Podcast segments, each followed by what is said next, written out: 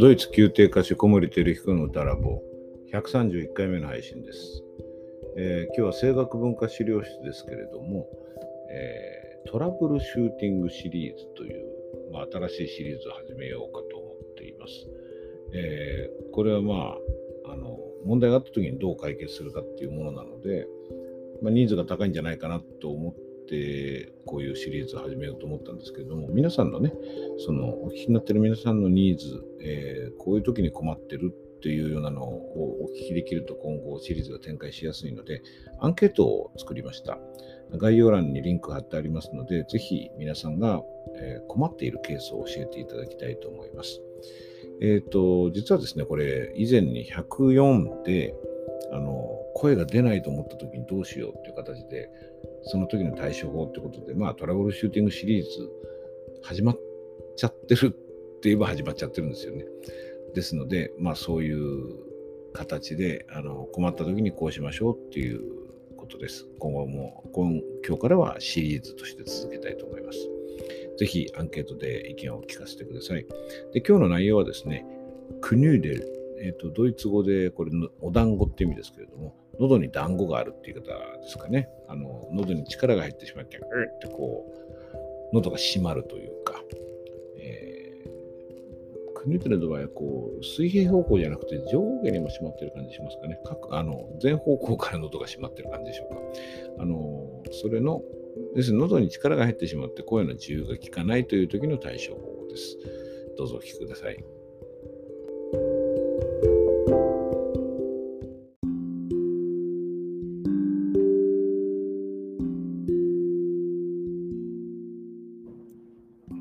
声楽文化資料室、えー、新しいシリーズとしてトラブルシューティングシリーズというのを始めてみたいと思います。つまり今まではその声を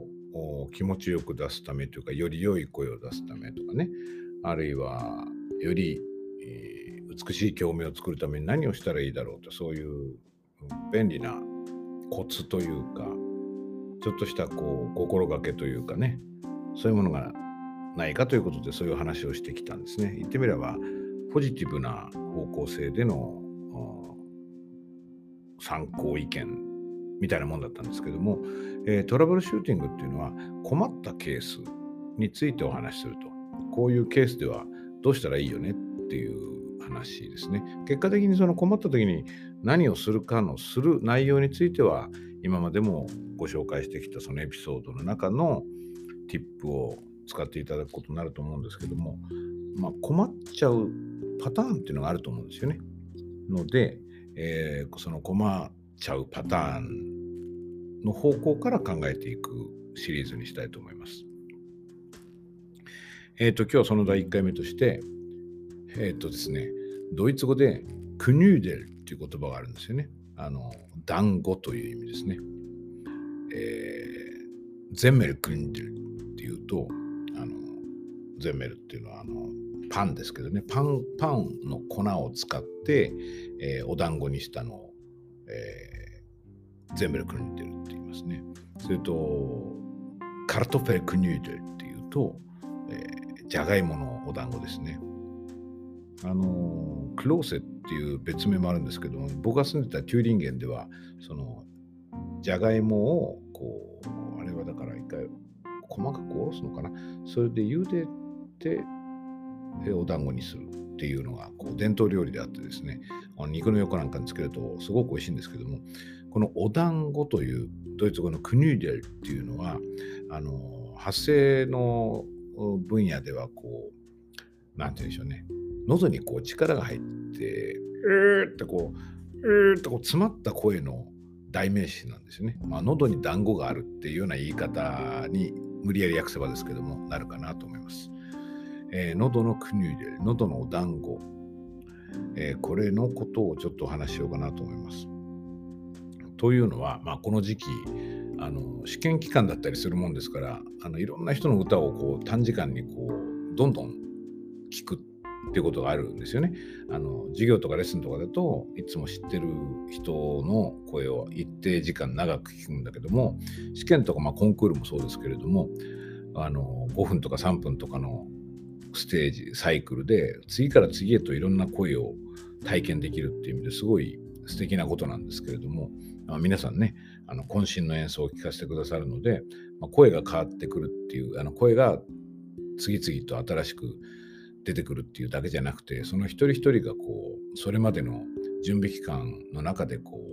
う、作業してきたものを次々に発表してくださるっていう意味ですごく、まあ、面白くもあるけれども、ある意味で責任もある時間ですよね、試験というのは。それに対してこう評価をしなければいけないので。で、そういうケースだと皆さんがこう、煮詰めたものっていうんですかね、いい声を出すぞ、いい演奏するぞってことをすごくこう、えー、濃く煮詰めた状態で出してくださるので、これ面白いんですけど、まあ良くなることが多いですよね。よく高めていって試験にするので、そういう意味では良くなることがほとんどだと思うんですけれども、やっぱり悪いことも煮詰まることが結構あるんですね、現象としては結果的に。なので、あの試験とかそういうオーディションとか、えー、コンクールとかそういうものを聞いていると、いろんなものが濃く出てきて、それが本当、ある意味での個性のオンパレードでとても面白いというか、僕としてもこう聞いていて受け取るものが多い時間です。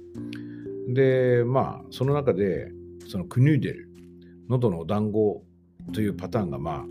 散見されるんですよね。あのどんなところでもやっぱりいらっしゃるなと思います。でこれはですねまあ肉団子でもじゃがいも団子でもいいんですけど喉にこの団子があるってえっとかえっとこう詰めてしまうんですよね。でこれがあのまあ良くないパターンの一つとして言っていいと思います。で、これ不思議なことっていうか、あの印象とちょっと違うかもしれないけども、喉を詰めるっていうことをするとですね、逆に響きってある程度豊かになる部分があるんですよね。あのというのはまあよく考えれば分かることなんだけどもみんなお団子作りたくて作ってるわけじゃないんですよ喉にね。だからそので多分先生もその喉に力をこうやって詰めて歌いなさいってこう言ってる人は多分ほとんどおられないんじゃないかなと思います。でもそれがこう割と頻繁に出てくるっていうのはどういうことかっていうと何か理由があるはずなんですね。で僕が思うにその響きを豊かにするためにある種のこの圧迫ですねコンプレッションをしようと思うとその喉の、えー、空間を少しこう狭めることを、まあ、意識的にか本能的にかね、無意識的にかはわからないですけども、まあ、無意識的が多いかなと思いますけどね、行うと。それによって、えー、スクイーズするんですね。あの、潰す、ギュッとこう、あの絞ることをしてしまう。でそれによって、えー、実際にその空間を狭められるので、えー、密度は高くなるんです。でこれは常々正門加圧のことは申し上げてますけれども、正門加圧っていうのは単純に上げれば声が大きくなります。これはラウドネスっていうんですけども、正門加圧が高くなることによって、あーっていうのが、あーっとこうなるわけですよね。それで大事なのは、圧は上げるんだけども、場所は狭くしないっていうことなんですよね。これがでもなかなか難しいんです。パラメータとして幅とかそういう空間のをどう管理するかっていうのが一つあって、あとは密度をどう管理するかっていうのなんですよね。密度さえ上がりゃ、えー、広さはどうでもいいよねっていうふうになると潰すことになりますね。えっとこう潰します。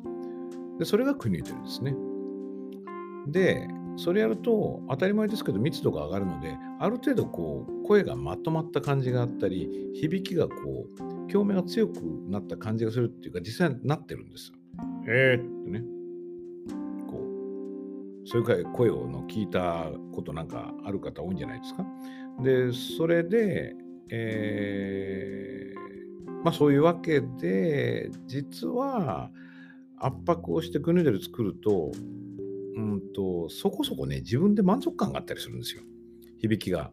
濃いっていうのは。うん、えー、ってね。で、これが、あ、これがクラシックの発声なんだな、みたいにこう、思ってしまうと、それを多分やり続けることになりますよね。で、そういう結果、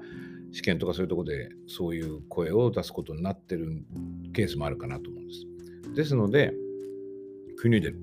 クニューデルが起きてしまった。まあ、クヌーデルが起きてるって自分で認識するの難しいかもしれないけども、まあ、人の歌聞いてそう思ったら、これはこうなんだなって思うのもいいですけれども、要するに喉を狭くしてしまってるわけですね。それをどうしたらやめられるかっていうと、広くすることですよね。当たり前です。で、それに効くのは、まず、まず効くのは、一番効くっていうか、簡単に効くのは、あやとりです。えっ、ー、と、これちょっと今番号がわからないですけども、過去のエピソードの中に入っておりますので、ぜひ聞いてみてください。えっ、ー、と、手を、まあ、小さく前に習いみたいな形にして、こう、ね、手のひらと手のひらをこう向かい合わせて、その手のひらと手のひらの間の空間は喉の空間みたいなイメージにして、それをこう左右にぐっと引っ張り広げる感じですかね。あやとりのその紐が緩まないように、この手と手は、手のひらと手のひらを左右に離しておく、離していく。その喉の幅を広げ、横の壁を広げていくような感じです。これをやるとクニューデルは簡単に取れます。ただ、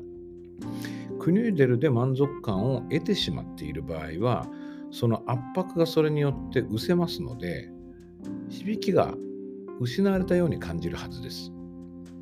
これがまあなかなか厄介なんですけども、これ誰かが隣で聞いていてくださると、いや、そんなことないよって言ってくれるとか、そういういいことがありますよね。それと、まあ、あやとりをやった時にですね、あのもうおやりになった方がきえこれを聞いてらっしゃるとするとですね、あやとりっていうのをこうやって幅をぐっと広げると、それだけで響きが豊かになったような感覚が得られることもなかなか多いんです。ですので、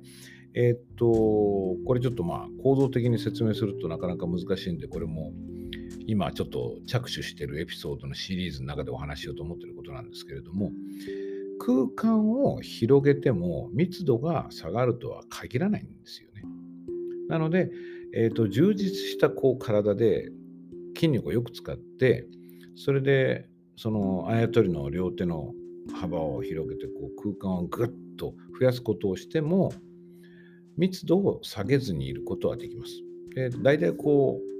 そうですね、自分が好きなメロディーをこう、感情たっぷりに歌うと、ぐっと体というのは自動的に使われる部分があるので、それと同時にそのあやとりを意識すると、えー、密はそれほど下がらず、えー、喉の広さも確保できていい声になると思います。ただ、クニューデル慣れしてらっしゃる方からすると、なんかこの手応えがなくなる、なんか、えーと、広い場所に一人ぼっちでポツンと取り残されたような気持ちになるのかなと思うんですけれど、周りに遊びができちゃうんですよね。空間ができちゃう。で、その遊びを喜べないと、これはちょっと寂しい気持ちになって、やっぱりクニューデルに戻っちゃうんじゃないかと思います。それはまあ何回かこう反復練習をして、クニューデルから脱皮するのがいいかなとは思うんですけれども、とりあえず、クニューデル、喉の力入って、うってこう締めちゃう場合は、あやとりという形でやっていただけると、とりあえずのクニューデルから出せるんじゃないかなと思います。はい。今日はトラブル、トラブルシューティングの第1回として、クニューデル、喉の団子のお話をいたしました。